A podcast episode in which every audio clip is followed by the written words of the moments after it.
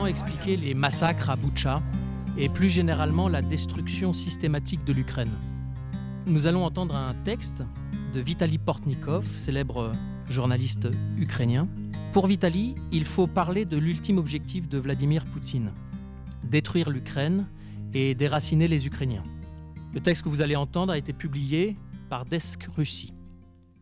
Boutcha, Vorzel, Irpin. Pour moi, comme pour beaucoup d'habitants de Kiev, ce sont des souvenirs d'enfance. La forêt, le lac, les champignons dans les bois, les fraises, la pluie d'été, les arcs-en-ciel, le lait frais, les jeunes parents. Que d'associations heureuses. Désormais, le monde entier et moi allons associer ces noms à la mort. Meurtre, torture, brimade, charnier, cadavres dans les rues. C'est ce que sont Boutcha, Vorzel, Irpin maintenant. Auparavant, ces noms n'étaient connus que de nous. Maintenant, tout le monde les connaît. Et on se souviendra d'eux, même lorsque le mot « Poutine » sera oublié, faute de demande.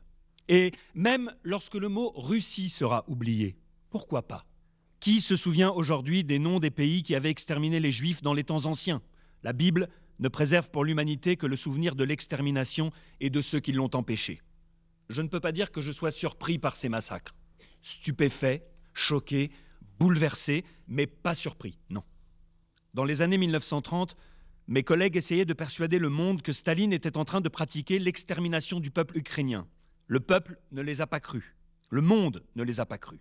Beaucoup croyaient que le holodomor n'était dû qu'aux excès de la politique économique des bolcheviks. L'ampleur de l'atrocité n'est apparue clairement qu'une décennie plus tard. Quelques années après, nombreux étaient ceux qui savaient que l'objectif d'Hitler était l'anéantissement complet des Juifs, mais le monde ne les croyait pas.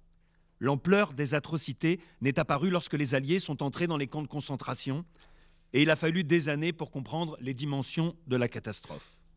Dès les premiers jours de cette guerre, j'ai averti que son objectif principal n'était pas simplement l'occupation des terres ukrainiennes, mais l'extermination et l'expulsion massive du peuple ukrainien. Le président de l'Ukraine n'a pas été cru lorsqu'il a comparé cette guerre à l'Holocauste. Dommage. C'est l'Holocauste et le Holodomor en même temps, car Poutine détruit et les gens et les infrastructures.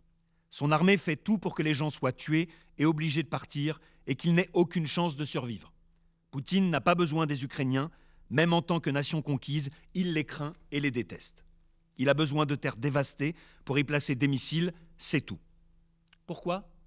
Et pourquoi Staline avait-il besoin que les campagnes ukrainiennes soient dévastées alors que l'URSS manquait perpétuellement de pain ? Pourquoi Hitler avait-il besoin de millions de cadavres juifs ? Pour faire quoi ? Pourquoi Poutine a-t-il besoin de ces terres dévastées alors que la province russe elle-même est indigente ? Avez-vous besoin de trouver une réponse à cette question ? Je vais la trouver pour vous. C'est mon travail.